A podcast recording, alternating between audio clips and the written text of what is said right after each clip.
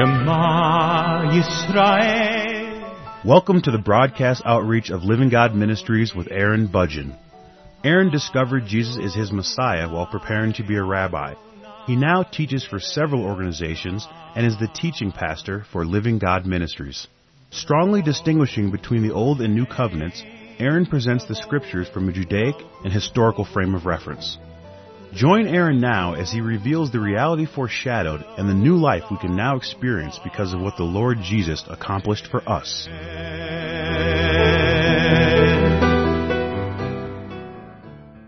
Shortly after the creation of humanity, Adam and Eve made a decision that they would not believe God. They decided to believe the serpent and to believe his lie that if they were to know the differences between good and evil, then they could be like God. Or at the very least, they could be an improvement over what they were at that time. It was a lie that they believed, and God allowed them to believe that and to live that way. And I sincerely believe that the reason why God permitted mankind to fall into this condition that we are now in was so that he could show that by knowing what is good and evil, we still could not function as he intended. That we really do need him, that we need our God, and that there is no hope outside of us having him with us, having him within us, that there is no hope in any way whatsoever, that there will never be any peace in our hearts. There will never be any rest. We will continually be condemned to live in a condition of despair, that there will be no alternative, no alternative of any kind, but what our God would provide for us in the future. And that was something that he accomplished through the Lord Jesus. At the appointed time, the Lord Jesus came and he resolved this matter. The Lord Jesus came at the time in history when the children of Israel, who remained at that point recognized as the Jews, more specifically the Pharisees, who were the people who believed that they had finally found a way to live according to the knowledge of good and evil. They believed that they had found a way to successfully live according to the commandments that God gave through Moses as his contribution to this effort of humanity to try to find a way to live without him. And that they had finally succeeded in such a way that they could live without him. It was at this time that God came personally. He manifested in the flesh. And he spoke to the people and he said, "You have not succeeded. You think you have, but you have not succeeded. Your righteousness must exceed that of the scribes and the Pharisees, or you will in no way enter the kingdom of heaven. You might believe that you are impressive here, but the day is soon approaching when you will discover that you are not as impressive as you think you are. And it's in your interest to acknowledge that now, because if you wait till later, it will be too late." The other nations recognized that the Gentiles were in a condition that they believed that they had finally found a way to live in peace with each other, with themselves, in their relationships with one another, and they believed that through their religions, they would have meaning and purpose in their lives. So this was the time in history that God finally came. He came personally to tell people that they were not experiencing the peace and rest that he created them for. And he provided the gospel, the good news of his coming, and the purpose for which he came. He came in order to forgive the sins of humanity, and to offer to humanity the spirit of life that was lost in Adam. All they needed to do was turn away from this pursuit. All they needed to do was recognize that through the previous four thousand years of history, there was nothing but failure according to the knowledge of good and evil. That through knowing what was good or knowing what was evil, there was still no peace in anyone's heart.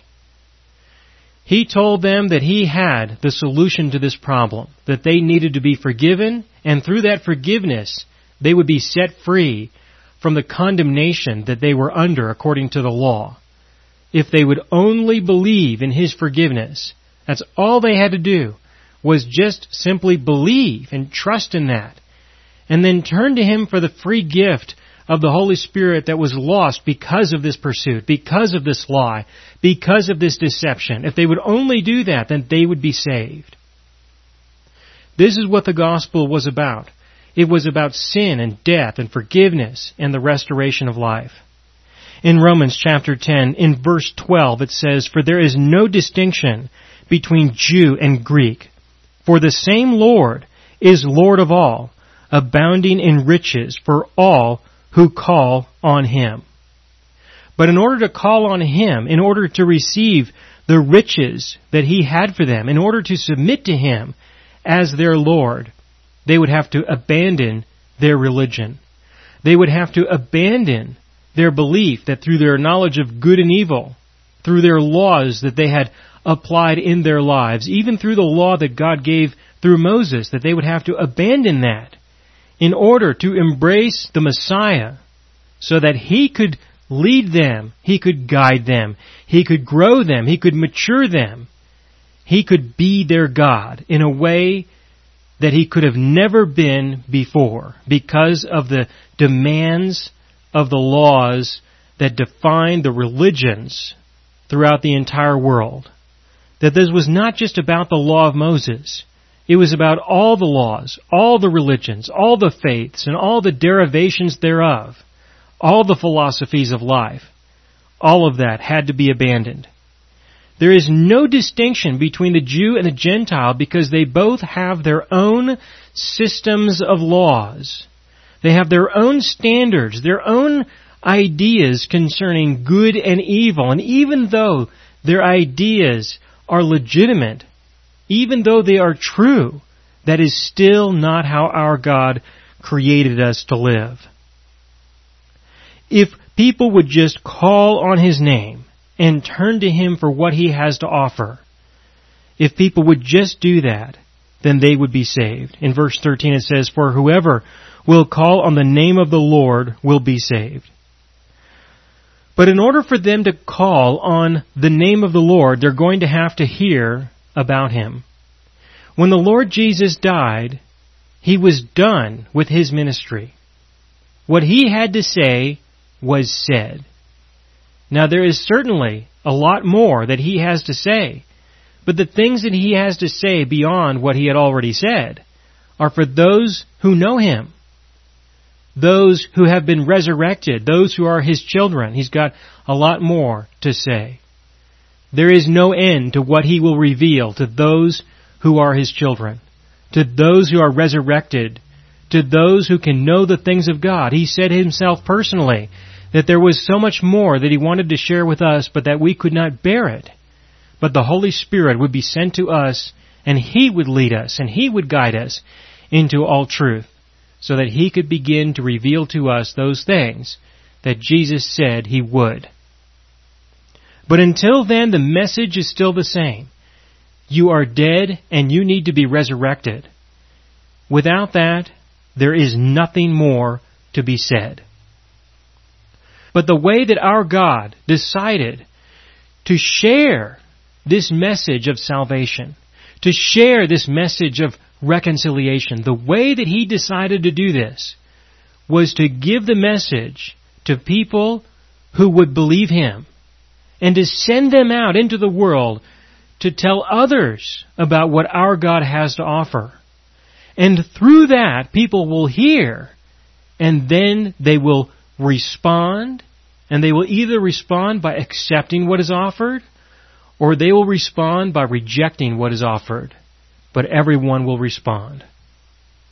Now, I believe that the evidence is overwhelming to show that there is enough available for everyone to be confronted with, so that they will know that there is a God and there is no other, and that His eternal power and Godhead and His provision for humanity according to His mercy and grace, that it can all be known just by the things that He has created. And so I sincerely believe that everyone, everyone who stands before God will be accountable for what they were confronted with. And they will be accountable for their rejection of Him. and they will have a place in His kingdom if they accepted Him. But that there is more than enough available for everyone to make a decision concerning the reality of God and their need for His forgiveness and mercy. There is plenty available for people to know that. And so there is no necessity for anyone to hear anything else. But I believe that through His mercy and through His grace, He has sent people, and He will continue to send people, out into the world to tell people about the gospel, about the good news of reconciliation. That even though there is enough, He will still do more. And He has given this message to everyone who believes Him.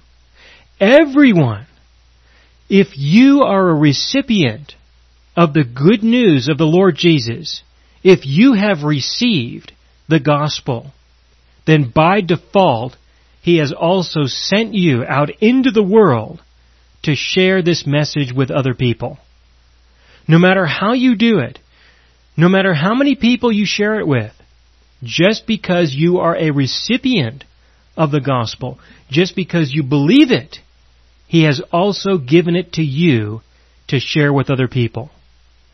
And there is an abundance of people, an abundance of people in the world who are waiting for someone like you, for someone like me, to tell them about the good news of the Lord Jesus. And beyond that, there is still so much more that He has revealed to us, that He has clearly revealed to us in the Scriptures, that He wants us to know, that He wants us to share with others. And He has given these truths to us to share with others. So do that. Engage the world. Interact with the world. Meet new people all the time. Whenever you encounter someone, look for a reasonable opportunity to say something to them that will be well received, that they would be willing to listen to. Look for those opportunities and take advantage of those opportunities and share with people all that the Lord has revealed to you. Because if people do not go and proclaim the gospel, fewer people will hear it. Now, I do believe that even if fewer people hear it, everyone is still going to be accountable because enough is available. But just because there is enough doesn't mean there shouldn't be more. He has sent us to do more, to say more, to share more, to do it more. Not to stop, but to engage the world with the message of the Lord Jesus and the reconciliation that He has provided to the entire world, so that people can have the opportunity to be saved. If you have received the gospel, go forward and proclaim it, because if people do not proclaim it, other people won't hear it. They won't hear it again and again and again. And if people are not continually confronted with it, then they will have fewer opportunities to make a decision to submit to Jesus as their Lord and King and Savior. There is nothing wrong with a person continually hearing the appeal of God. There is nothing wrong with that at all. We don't have to turn away from people and say, I will never, ever tell you about Jesus again. This is a very serious matter. This is eternity that I am talking about. And because it is so serious, I believe that the continual The continual evangelism that we get to participate in is important, and that we should continue to perpetuate the message even to those who have already heard it and rejected it. Perhaps one day they might think otherwise and they might be willing to accept it. And so I believe that we should continually try to find new and creative ways, in addition to the regular ways that work as well, that we should continually try to find new opportunities to share Jesus, even if it's with people who have heard about Him already, because one day they still might believe. In Romans chapter ten, verse fourteen, it says, How then will they call on Him in whom they have not believed? How will they believe in Him whom they have not heard? And how will they hear without a preacher? How will they preach unless they are sent?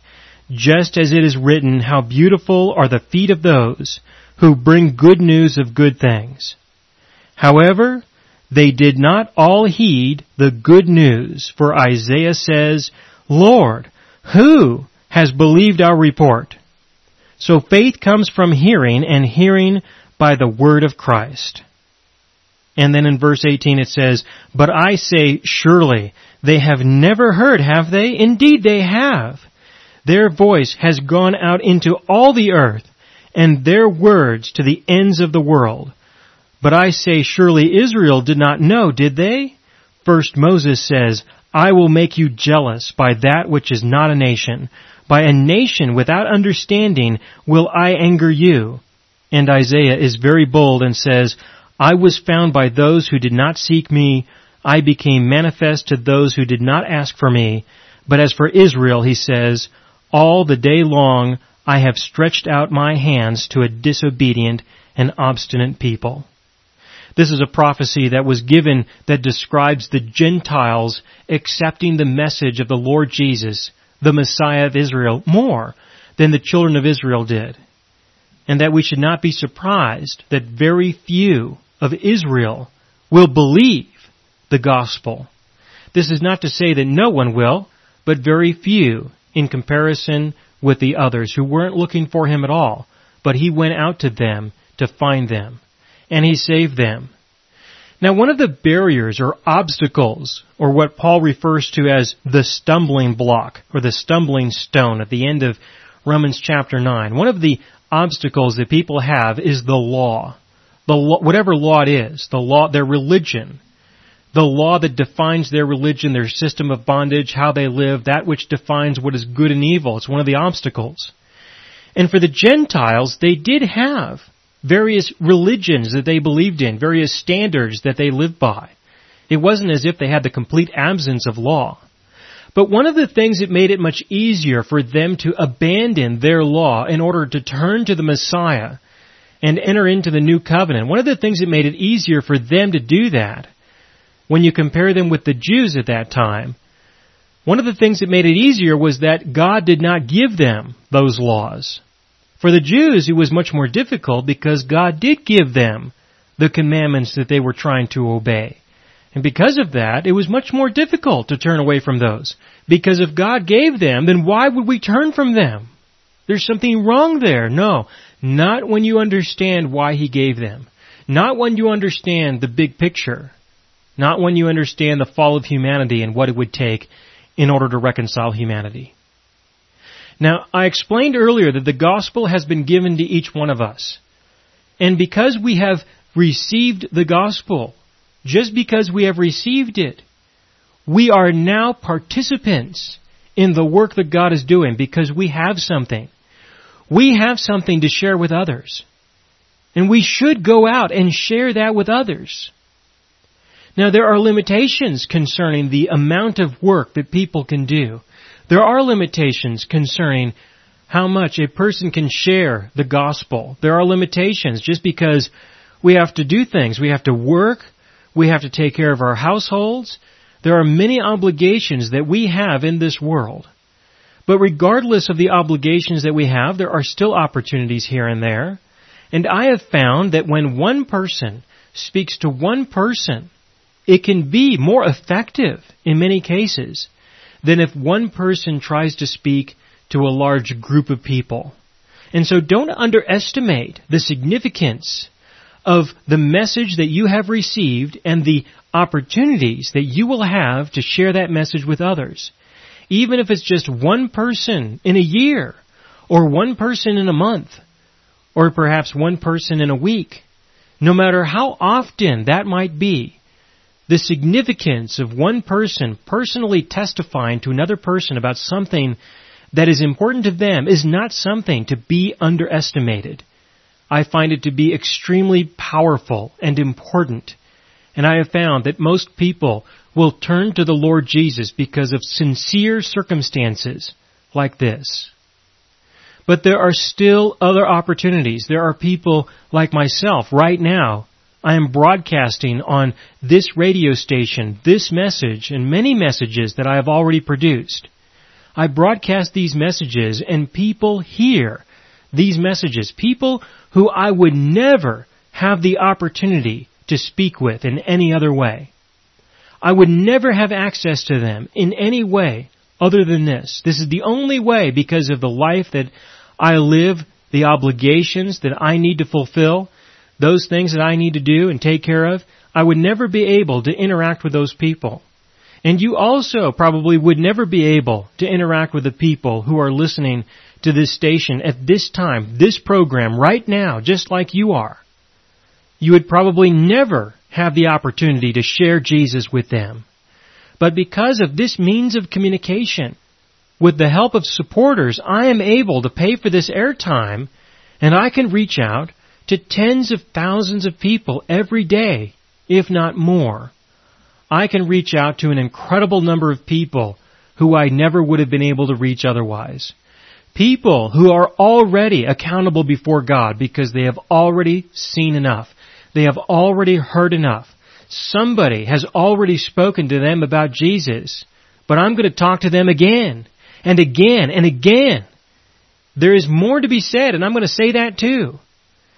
And when people work together, they can do things like this. I am able to do this work because people help me to do this work. If you can help me to do this work, then help me. The way that I have constructed this ministry is such that it can grow or contract easily based on the contributions that are made. I structure this to be highly elastic. I can expand the outreach that I'm doing if more people give, or if people give more, or I will contract the amount of outreach that I am doing quickly and easily if people give less or less people give. But if you would like to participate and help me with the work that I am doing, if you recognize and you believe that this is effective, that this is changing people's lives as they discover their God and more about Him, then help me to do it.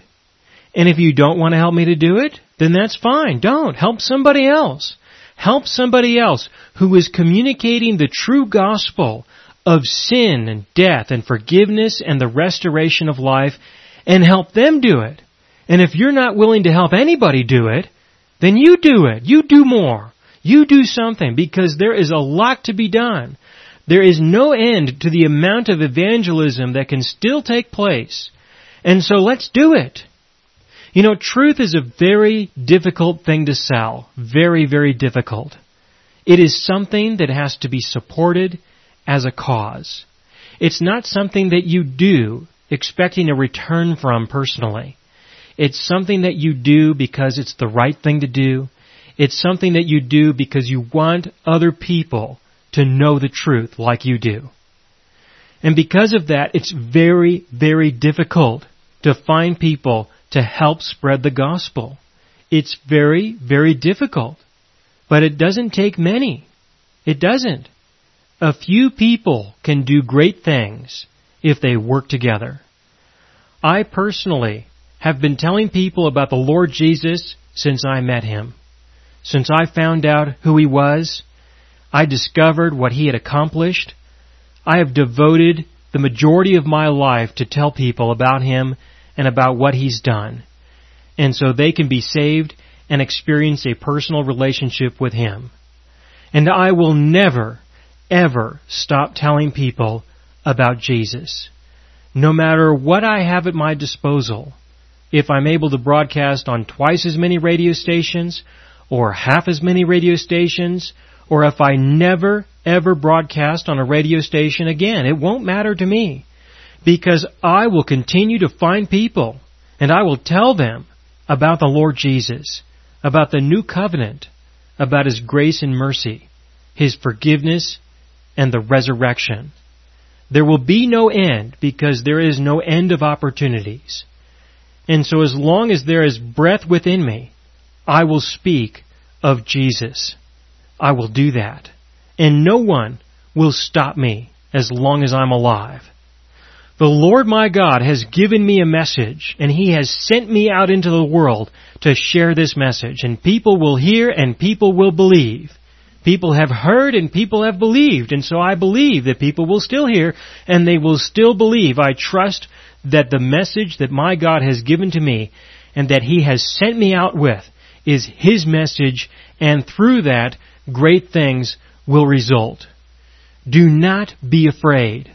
Do not fear anything or anyone. Believe your God and trust in Him, and engage the world. Engage it and know that, yes, most will reject the message, but there are some who will embrace it.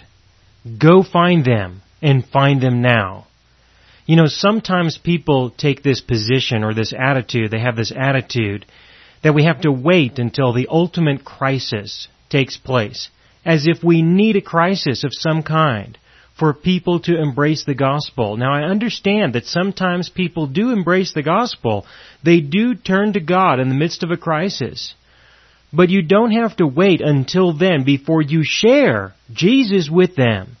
Even though they may not respond now, they will not forget what you say to them when you say it to them with conviction from the depths of your being. That is not something that people forget. Be encouraged and do not be afraid. You